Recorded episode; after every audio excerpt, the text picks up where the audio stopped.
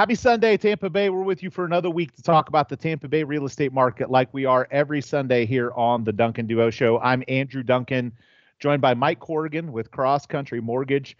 And, um, you know, out of the gate today, it's no secret that the real estate market, the labor market, pretty much everything has, has been dramatically changed post COVID. And one of the obstacles that we're seeing a lot, and, and I kind of want to give you know everyone that's listening to this that plans on moving, either buying a home, selling a home, moving into a new rental, a- anyone that plans on moving uh, in the next, uh, you know, I would probably say year, um, to pay attention because there's some tips about hiring movers or moving yourself um, that I think are crucial to your success and how many obstacles that exist right now with the moving process. But I, I think the the first things um, Mike, that that are problematic sometimes are really locking down your moving dates when you're when you're buying or selling. Unfortunately, those dates can move a little bit because of obstacles right. that can happen during the real estate transaction. Um, but but locking down those dates, um, and and here's what I want to say about locking down the dates. Um, when you first go under contract on a house, don't lock down the date. Don't lock down the date until some contingencies are out of the way. You know what I mean, Mike? Till inspections are done, appraisals are like some of the process is done and you're within a few weeks of closing because 100%. too many people too many people go out and hire the movers and they'll plan their whole world they'll, they'll read that contract with a, like with a fine-tooth comb and interpret it all literally but there's so much that can change financing can get delayed. There could be a problem with the weather. There could be a problem with the appraisal. There could be a problem with the inspections. There could be so many issues that pop up that people don't realize and then they're trying to catch up or trying to change something. Realistically you know you probably want to be about halfway through the closing process before you start the moving process. Yeah 100% that and that is i mean it's such a good point and i think that's one of the the areas when people do schedule the moving date for the day they're closing or the day after and then something does go wrong where where the most stress happens right? Because you're trying to coordinate so many different things. And so making sure you have a firm date you're further along in the process. And even if you can build in an extra day or two of contingency in there even after you're, halfway through it just to relieve you some of the pressure of trying to coordinate so many things at once because so much is happening at once and so if you can have a little bit of wiggle room in there, certainly would do so. Um, and it'll relieve a lot of pressure as, as you're getting ready to move. The other part about it is uh, so when you finally decide, and this is whether you're putting your house on the market, whether you're moving to a new place, when you do decide that you're going to do it, even if you haven't started the process, even if you haven't put your home on the market, you're not entertaining offers, none of that, start decluttering, start decluttering and getting rid of stuff ditch as much as possible that you're not going to you know nothing's worse than paying movers to carry something that you're not even going to end up using or you're going to throw away right. or that you're going to yeah. change in six months. You know ditch all of your junk. Get rid of stuff. Declutter you know simplify your life as much as you can. Uh, as soon as you get ready and and you know you're headed in that direction start that process. Start start putting stuff in storage. Start getting rid of stuff. Start selling stuff on ebay or craigslist. You know no matter what it is um, you know, do those things. Another big mistake that people make also um, when they move from one place to another is they don't realize how their furniture fits or doesn't fit in the new right. place. They they don't measure their furniture. Maybe their couch won't fit or maybe it's too small. Go through your house and measure your stuff and and try and visualize and measure out the space you're moving into to make sure your stuff will fit. And if not get rid of it. Don't pay someone to move it that once you get it there you're going to not like how the couch sits in the room because it's too big. You know get rid of as much as you can but make sure that you are are measuring to figure out what amount are you are you moving into a bigger space? Are you moving into a smaller space? Factor that in to decide what you keep or don't keep and get rid of some of it. Um yeah yeah and there's even there's apps out there now where you can take you know film of, of, the space that you're moving into and then go back and take pictures of your furniture and kind of virtually place it in there to see how it's going to kind of look and see if it's going to look too cluttered and that sort of stuff. So utilize some of the technology that is out there to help you decide what you're going to take and not take. Yeah i think another thing um you know you, you have to decide whether you're going to hire movers or you're, whether you're going to go the diy route. Now the the DIY route fortunately provides a, a little bit of flexibility that sometimes movers can't because they have other clients. Um, But um, you know, you you got to rely on. Do you have enough friends and family to help move your stuff? You know, and do you really do you re- are are you really young and in shape enough to to go through the process of doing that? A lot of people make the mistake of thinking all their friends will show up and help them move for a case of beer, and they find out who their real friends are on moving day when no one shows up and they're stuck, you know, trying to shove a couch up a you know up a hill. So yes. so you know, truthfully you know the the reality is is that most of the time hiring movers is the right path but it's not always. And when you do hire movers make sure that you discuss with them the contingencies. You know what happens if it rains? What happens if your closing gets delayed? Can they accommodate you? What happens if um you know so something breaks you know is there insurance if they break something far too often people will look for the cheapest mover and I think this the the old saying, you know, you get what you pay for applies to a lot for of sure. industries, but it definitely applies to movers. You hire the cheapest mover, maybe they don't have insurance. Maybe they don't have the resources to store your stuff overnight if your closing gets delayed.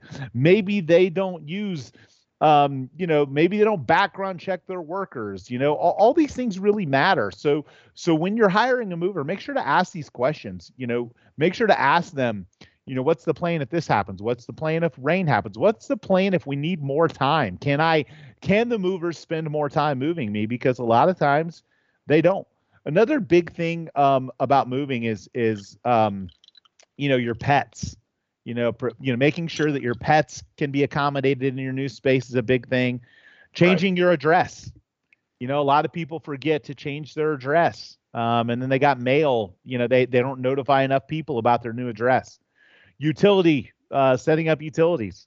Um, you know, I can't tell you how often we get calls from clients frustrated because you know they didn't call to set up the utilities until the day before closing, and now they're going to be six days without internet. Um, you know, do doing that stuff ahead of time, making those calls and scheduling those appointments ahead of time uh, you know, can be super useful. And and the nice part about the utilities is, you know, it's it, most most of the utilities today are pushing an electronic button. If your closing right. gets delayed, just call them and tell them, hey, look, it's now moved to this day or it's moved to that day.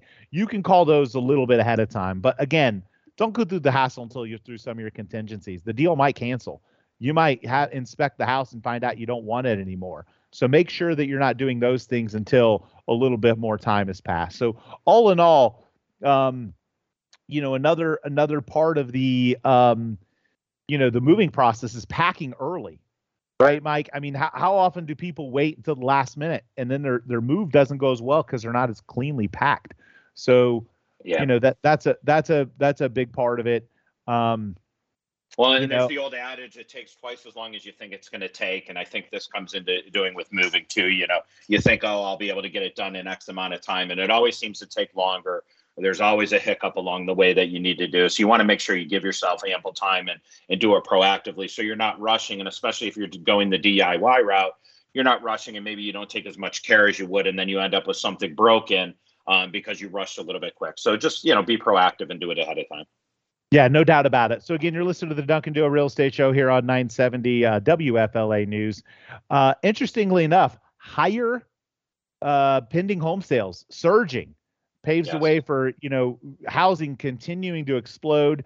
Um, more inventory and moderating price conditions are bringing buyers back into the market. So while things slowed a little bit in certain parts of the country, they really didn't slow in Tampa Bay at all. But while they slowed in other parts of the country, now they're starting to pick back up with you know continually low interest rates and uh, you know prices that are kind of stabilizing a little bit and a little bit more inventory so it's bringing some buyers that, that maybe jumped out of the market back into the market so, um, Mike, what, what are you seeing with interest rates right now?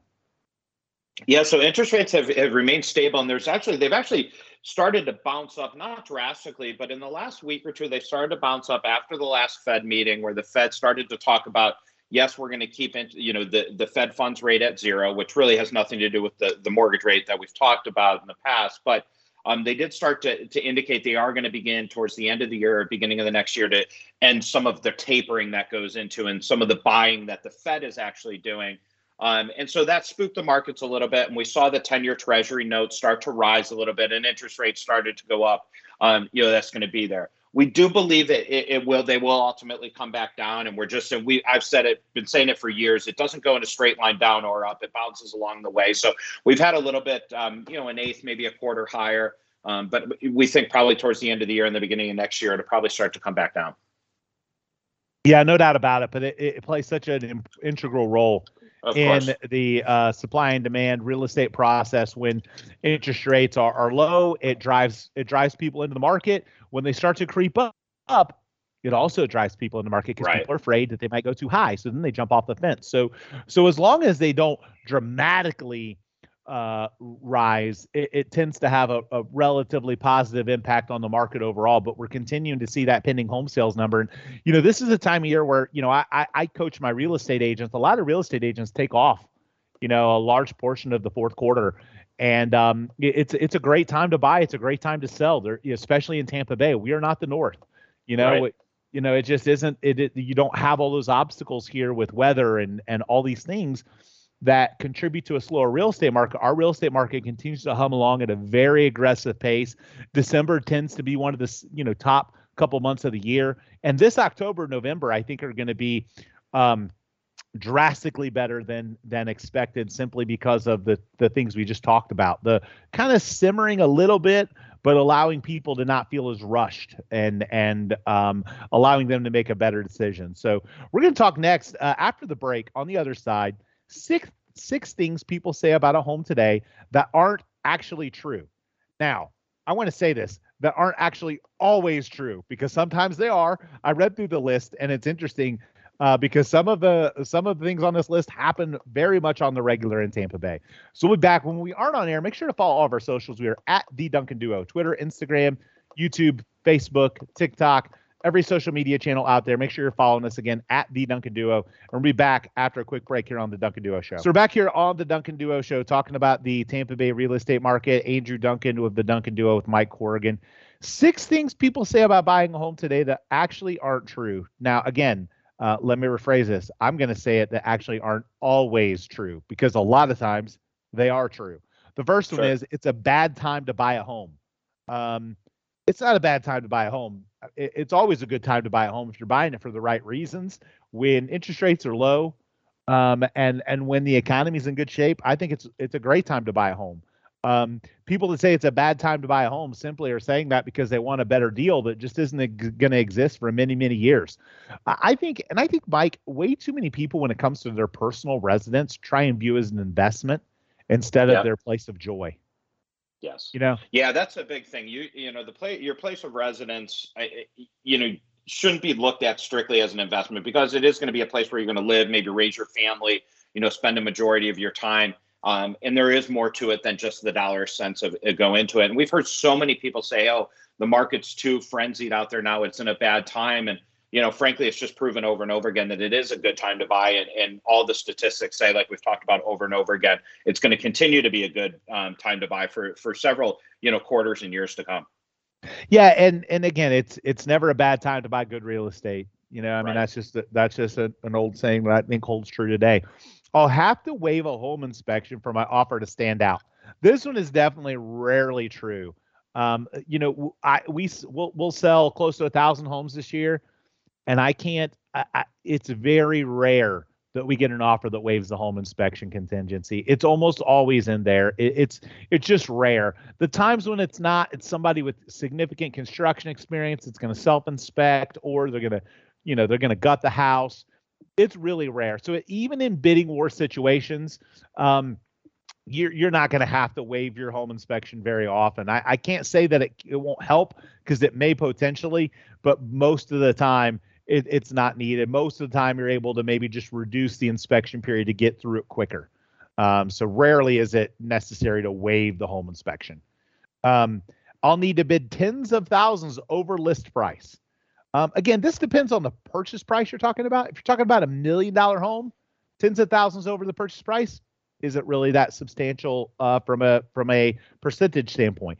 If you're talking about a two hundred thousand or three hundred thousand dollar house, tens of thousands over asking price, probably right. not probably not realistic. Now, Does it happen sometimes? Of course, it does. A home's in an incredible house in a great neighborhood where there's strong demand and maybe it's aggressively priced. Uh, certainly, there are times that that homes go for tens of thousands over asking. Our most recent statistics, though, showed that on average, homes were selling 1% above asking price. So the average, let's say $380,000 home is selling 3,800 above asking price. That's the average. Are there occasions where it might be 10,000 plus over asking, of course, but there's also occasions where it might be 10,000 plus under uh, asking price. So, so there's no doubt that there are instances, but it's not the norm to see, you know, tens of thousands over list price. Right. Um, I'll end up in a bidding war. Okay, that's one where I would say it's actually more likely than the other th- than the others that we mentioned so far. It's very likely in today's market with 0.9 months supply of inventory that you may make an offer on a house that someone else will make an offer on. Um, you know, again, it, it, it doesn't mean it's always going to happen. Depends on the price point. You know, the higher the price, the less likely that is to happen. Um, but there's a possibility of ending up in a bidding war. You know, the the the funny thing that I find out about when I see the word bidding war, um, you know, a lot of times we'll get multiple offers on a house, and people think it's a bidding war, but sometimes a lot of those offers are terrible and you've got one good offer. That's not a bidding war. You know, if you right. make a good offer, you know, there are people that are going to make terrible offers. It's just so you know, like, and of course, real estate agents, look, we're we're adamantly, you know, you know, advocating for our clients. We're going to say things like, you know, hey, um, you know, this house has got multiple offers. Those offers may be terrible. We may only have one good one. So I'll need extra money money to cover an appraisal gap. That happens sometimes, right, Mike? It does. It does, and you're seeing more and more, but not, not always. I mean, lots of times we don't see that on there. Yep, and and you're you're also um you're I've seen plenty of them that are of appraised above, you know, offer price. Yes. I yep. need a perfect. This is probably more for you, Mike. I need a perfect credit score to get a loan. Yeah, you certainly don't. People think they need to have perfect credit, and that's not true. I mean, we have lots of different programs that even go down sub 600 on some of our FHA government loans that, that can be in there. And so you don't need perfect credit. Um, perfect credit will give you the best terms. It'll give you the best options. It'll give you the best, um, you know, ways you can go about getting it. But you do not need to have perfect. And so that's why a credit to to or, or credit score. That's why we always say reach out to us to see, and then we can talk you through what what we need to do. Yeah, and again, you may have a higher interest rate if you have a lower credit score. But one thing that I right. wanted to uh, to mention, there's no such thing as a perfect credit score, is there? I mean, perfect credit score. I, I just it's like a perfect home inspection. You know, like right. Uh, there's always something. Like maybe you don't. I mean, per, I mean, there's high credit scores, but then perfect is yeah. Uh, perfect. Yeah, it. I, have never seen one. You know, the FICO model that we use go from the credit scores range from 350 to 850, and you know, I think about an 812 is the best score I've ever seen. So I've never seen something that's absolutely perfect. And um, I don't know what would make something absolutely perfect because it's always a moving target, right? And then we take a look at your credit, and that's a snapshot in time. Um, it can be there, so it's never going to be absolutely credit, but or you know, be able to perfect. be absolutely perfect. So for someone out there that does monitor the credit score, what's a what, what would you say is a relative a score that if you've got this score, you're probably going to be able to get a loan with a pretty good rate? Yeah, anything above a 700, you're going to be in the top tier. Above a 740 is always going to give you the best that's going to be in there. One thing I would caution people out there that it, there are different scoring models, and a lot of them are useful and they're useful tools. But I don't know how many times in a given week myself and my team have to say your credit karma score is not the same score that we're going to use, and it's a whole different model that goes into it.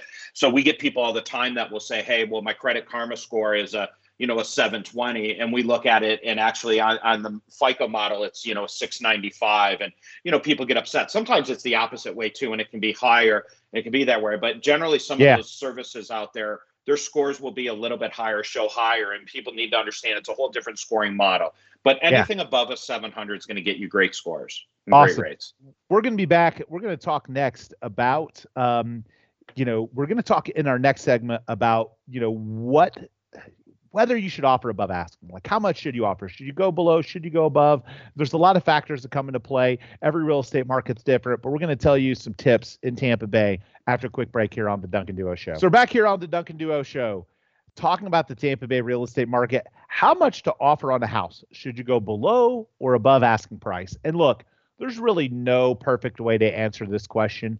There's so many variables that come into each specific house and each specific situation for you to figure out what the right path is for you. So we're going to talk through this a little bit. In Tampa, like I said in the prior segment, on average, homes are selling 1% above asking price. Now, that's the average. There are certainly homes that sell below and certainly homes that sell above. The reality is, is how relevant is the asking price? Um, that, that's the first question you have to ask yourself. There's plenty of homes that are overpriced. That doesn't mean you should offer what they're asking. You should offer right. what market value is. You know, a, a, funny story. I had a client many, many years ago whose goal was to buy a house 10% below asking price. That was his goal. We spent months and months and months and months. Finally, this house comes along for 550,000 and he offers 500 on it and he gets it. It appraises at 500. right.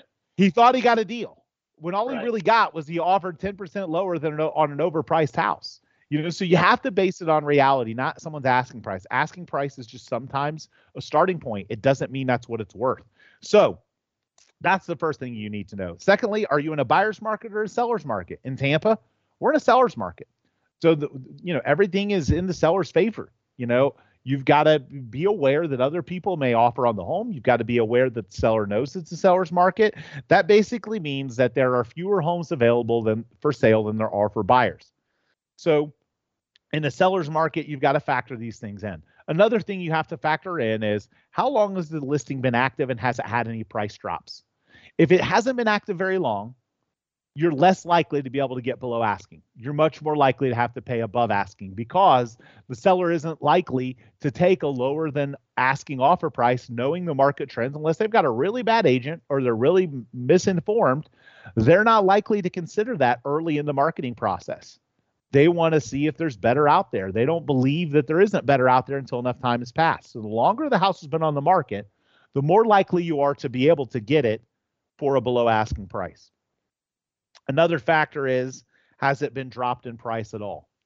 Um, you know, a lot of times people drop their price because they're indicating a level of motivation to this change, or they're more ready to move the house. Um, they're less confident about their original asking price. Uh, you know, sometimes that can cause buyers to say, okay, they're lowering the price, and maybe they'll take a little bit lower. Um, so again, whether or not a home has had a price drop uh, is a big factor. Um, how does the price compare to similar homes? You know, Mike, obviously people a whole if if if someone's getting a loan, it's still got to appraise, right? Yeah, right. We're always going to use when you're buying a home and we're going to use the lower of the purchase price and the appraised value. So if the appraisal does come in lower, that's we're going to base our max loan to value on and you would have to cover any difference that's going to be there if you were above, you know, the max that you could borrow. And are there ways that you can effectively lowball and get it get a deal done? Sometimes. Um, if you are going to make a lower than asking offer price, justify it somehow. Show comps. Show that it's right. overpriced. Explain why. You know, don't just say, "Oh, because I think so." You know, or oh, because I don't like it that much. Well, then the seller isn't going to be super confident you're going to stick around through the closing process. You know, back it up with data. You support your position. If you're going to offer lower than asking price, then make sure the seller knows where you came up with your numbers, your figures to determine your number. If it's simply that you just don't like the house that much, then wait for the right one. Go to the next house. That one's not the right one for you. In this market, you're just not going to lowball people and get an offer accepted, except in rare, very rare circumstances. So, if you're going to lowball, you know, justify your position, explain how you think it's worth that number, explain what you're going to have to do to the house. Um, you know, all those types of things matter. Um, you know, they they just do. Um, another another thing to factor in: how badly do you want this house? You know, is it? I mean, when you walk in it, does your wife, you know, like start panting because she wants it so much? You know, um, does your you know, do your kids love it? Do your animals love it? Do you love it? I mean, is there a strong attachment? Is there an absolute that you just absolutely have to have this house? If you just kind of like it and you feel like the market's hot and you don't want to miss out, you know, then then maybe you don't offer above asking. But but if you're really, really, really want the house, you have to factor in what's the opportunity cost of losing it. Yeah. And if you badly want it, you got to put, you know, you got to put your, you know, put on your you know, your negotiating hat and put your A game forth because that's the only way you're going to get it is if you if you badly want it. And then how much to offer on a house with multiple offers? Look, we get these calls all the time. Hey, we want to know what your best offer is, or how many offers do you have? Or I mean, that defeats the whole purpose of highest and best in the bidding war. right, if we tell right. you that, you know, like you're you're basically asking me to undermine my client. So so you're not going to be able to find out much unless the agent's just really not very skilled or doesn't have experience negotiating multiple offers or is just not bright. So you're not going to get a lot out of them. You know, realistically, what I would tell you if you're in a bidding war situation, offer the absolute most that you'll offer that if it, if you didn't get it, you'd be dissatisfied. I think that's the rule of thumb. Offer yep. the most that if you got it at that number, that's a max number that you'd be happy at, then offer that. Other than that, there's no science behind it. You, you could you could guess that a million different ways and get it wrong. So we'll be back. We're going to talk about earnest money deposits. It's something that's common. There's disputes all the time that happen about them. There's so much confusion about them. We call them escrow deposits in Florida. Uh, they're called earnest money in other places. They're called the just straight deposits in other parts of the country. But in Tampa, we call them escrow deposits. We're going to talk about that after a quick break here on the Duncan Duo Show. So we're back here on the Duncan Duo Show talking about the Tampa Tampa Bay real estate market. Is earnest money refundable? And and in Tampa, in Florida, this is the escrow deposit. Is it refundable? Now, it's a loaded question that's not simply answered. You know, there there there are so many variables as to whether or not uh, an escrow deposit is refundable. I, I want to start and touch on a few things. The first reason um, that an earnest money deposit could be refundable, okay, is if you cancel for a reason the contract gives you. So let's talk about the reasons, the typical reasons. Now, it's important to note every real estate contract is different. The terms are different. It could be a custom contract, it could be a Florida Association of Realtors contract. There's so many variables on what contract we're talking about. So let's talk about the, the basic ones. If you cancel the contract for the inspection contingency, okay? So let's say you have an as is contract and you have a certain amount of days to do your due diligence and inspect the property. If you inspect the property during that time frame and give notice during that time frame of your cancellation, you should get your escrow deposit back. That's a that's a pretty typical one, and that's probably the most common one that happens in Tampa Bay. Wouldn't you agree, Mike? For sure, hundred percent. That is that is the number one reason that uh, contracts cancel and earnest money is refunded. Or it, it's inspection, but you got to watch out. You got to make sure you do the inspection and notify during that inspection period. If you do it after the inspection period, you may not have a right to your escrow deposit anymore. So again, um, another reason why the escrow deposit you know, uh, could be refundable. If you are buying a condo, condos in Florida have a rescission period for you to review the condominium documents. Okay, this is a sticky one that I ran into recently. You have, the the condo docs have to be signed off as received, and the the purchasers have three days to review the condo docs if it's a resale condo, and 15 days. I believe it's 15 days. 15 days to review the condominium documents on a brand new condominium uh, purchase that's never been lived in or sold to someone else.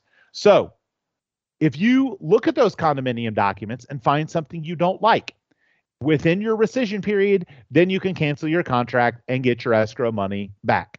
Okay? So that that's a reason the contract gives you. And then here's our favorite one, Mike. This has got to be this is your favorite one. There's two of these here on the financing front.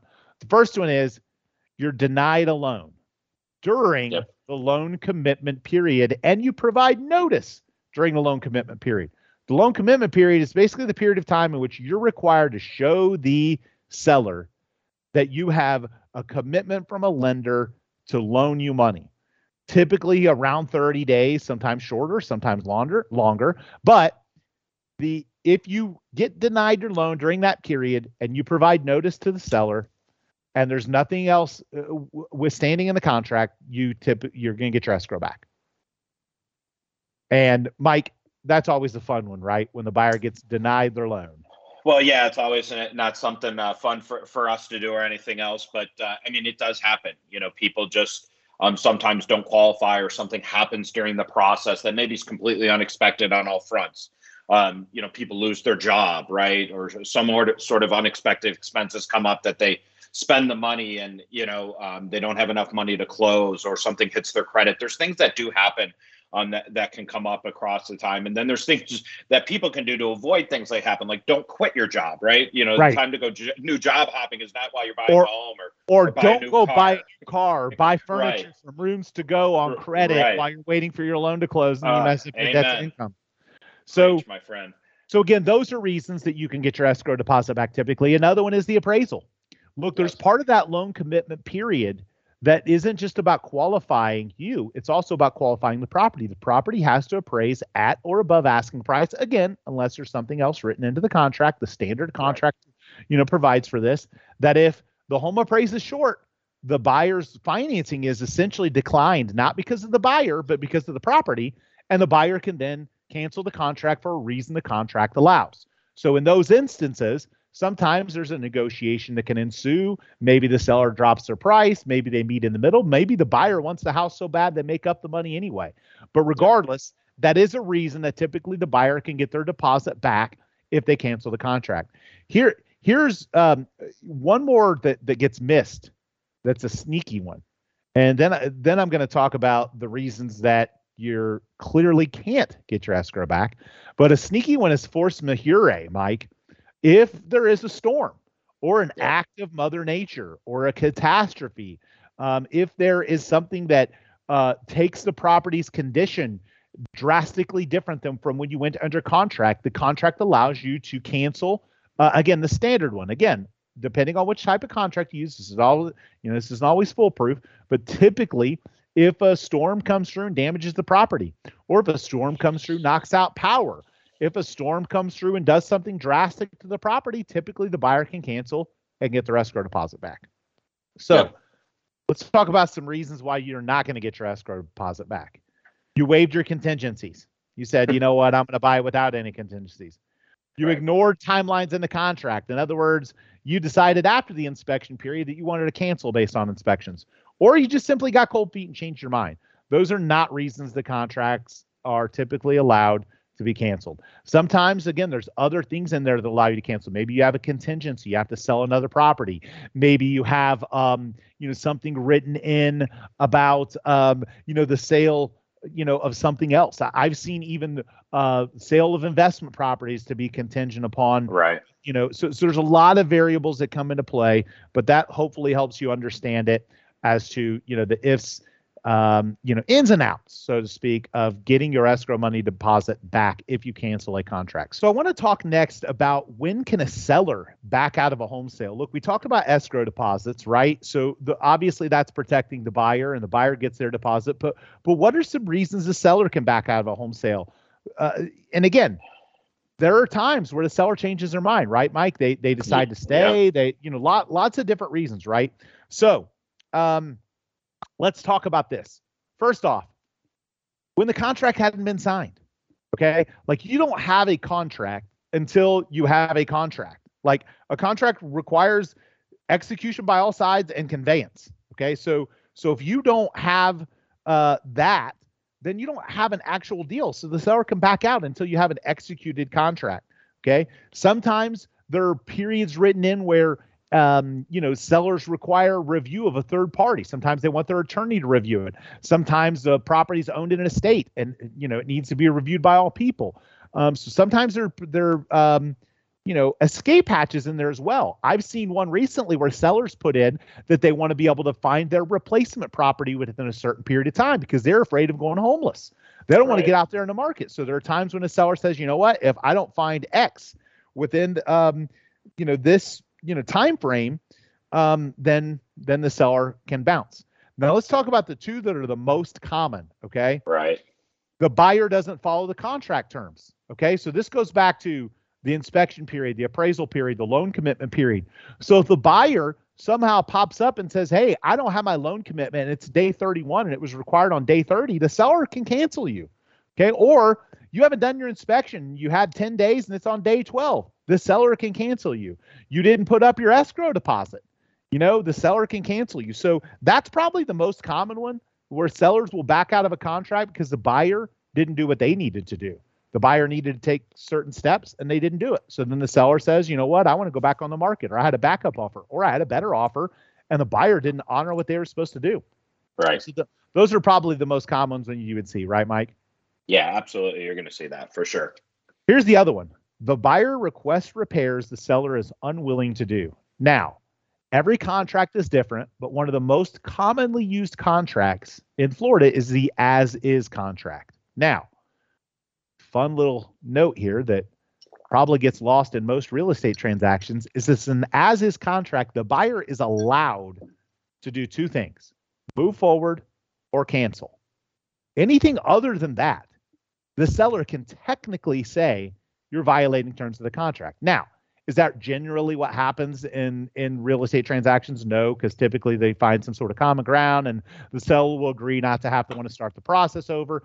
But agents have to walk a very slippery slope when they start talking about sellers making repairs on an as is contract. The seller, in some instances, and we've had this happen, we've had it happen with sellers that were attorneys recently, where the buyer said, Hey, I want you to do all these repairs. And the seller says, No, no, no, no, no. You just violated the contract. There's nowhere in the contract that allows you to ask for these repairs. You can either move forward or you can cancel. Which would you like to do, Mr. Buyer? So make sure you're reading the contract that you've signed. A lot of people don't read them. A lot of agents don't read them. They think they know what's in them just because of you know norms or things that you know, typically happen. But the reality is, is that sometimes the buyer requests repairs that violate the contract or that the seller disagrees on. Seller says, you know what, that's outside your repair limits. I'm not doing those things. And the buyer says, well, I want them. And the seller says, okay, then we're canceled. So there are reasons the seller can cancel. Now, similar to a buyer, okay, seller just can't change their mind. Okay. But right, right. here's the key. Here's a key point though. Okay. If a seller changes their mind, the buyer can try and force specific performance to force the seller to close. The legal process for that is drastically expensive. So what usually happens if a seller wants out?